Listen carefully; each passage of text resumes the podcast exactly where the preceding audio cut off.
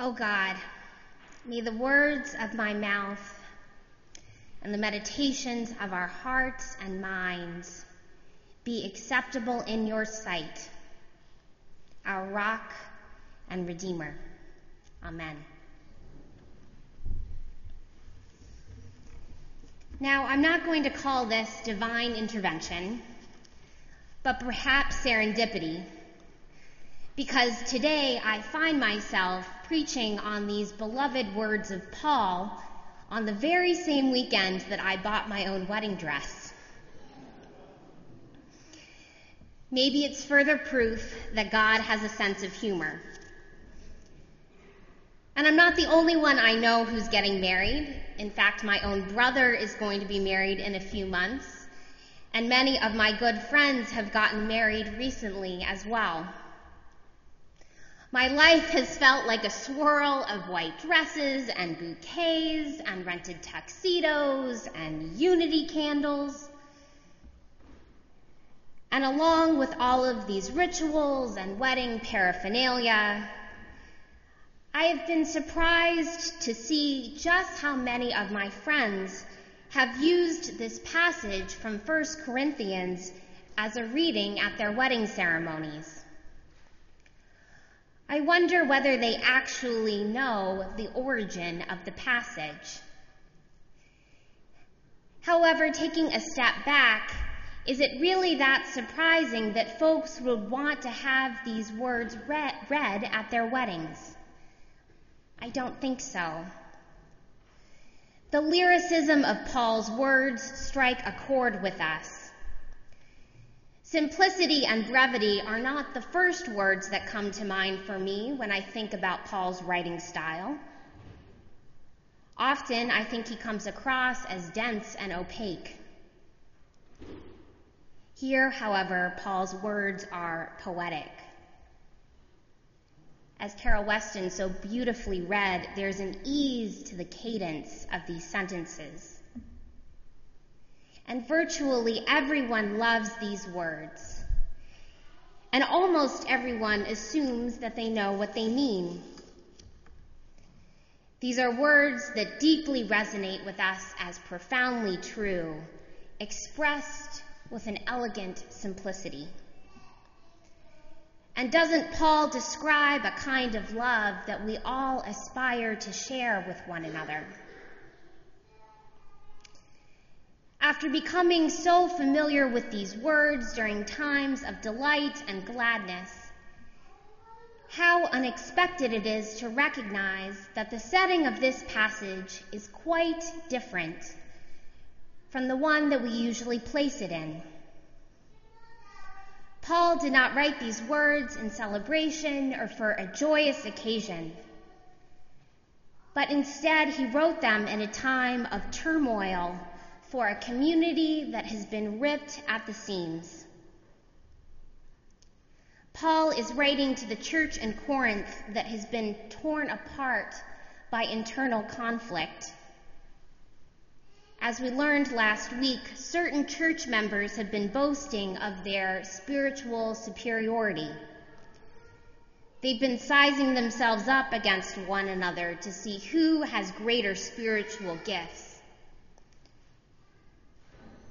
Paul here is not offering some musings about the nature of love or a pious reflection on the way that things ought to be. Rather, it is his call to the Corinthians to account for their behavior. I can imagine the rough draft of Paul's letter going something like this. Wait, wait, wait, wait a minute, wait a minute, time out here.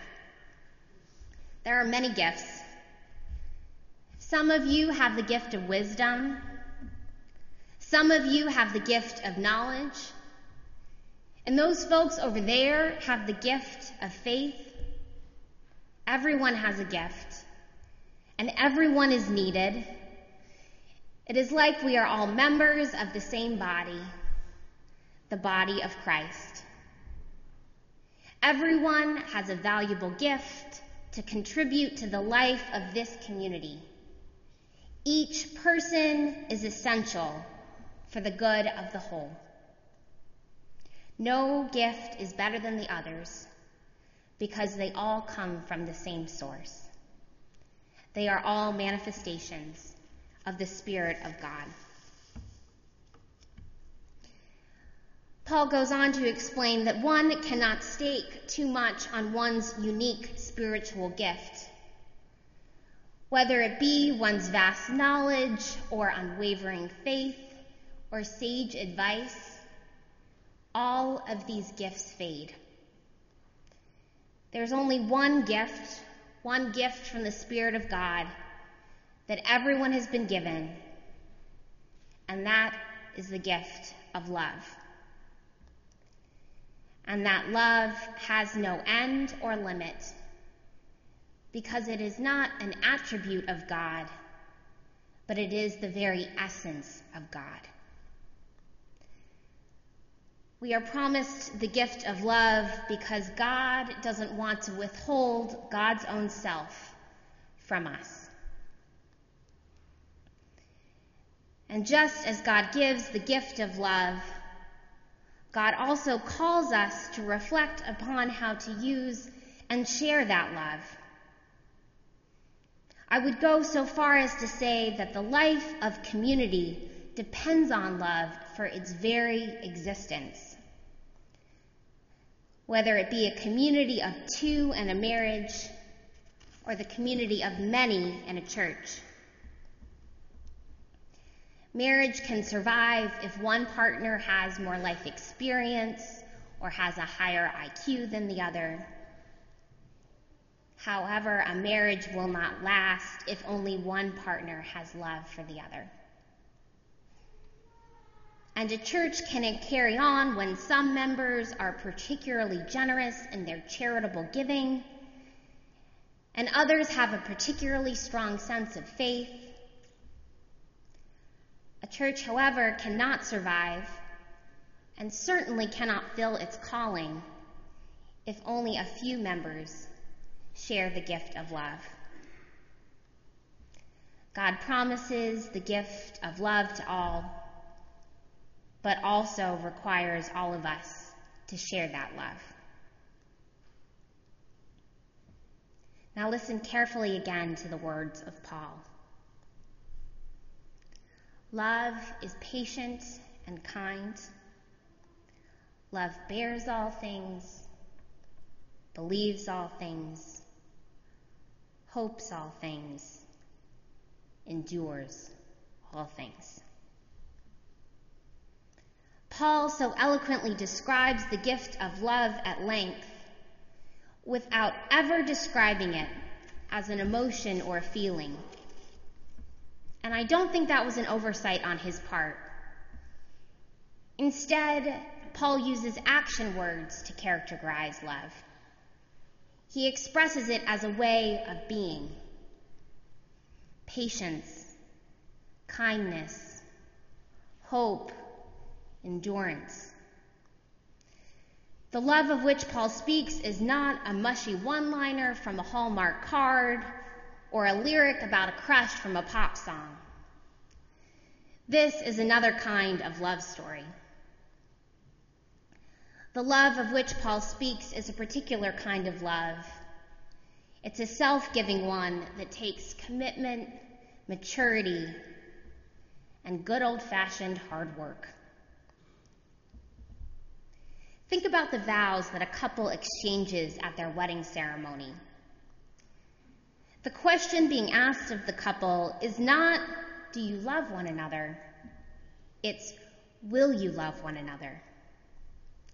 It's not about predicting how we will feel towards the other because we don't have control over that.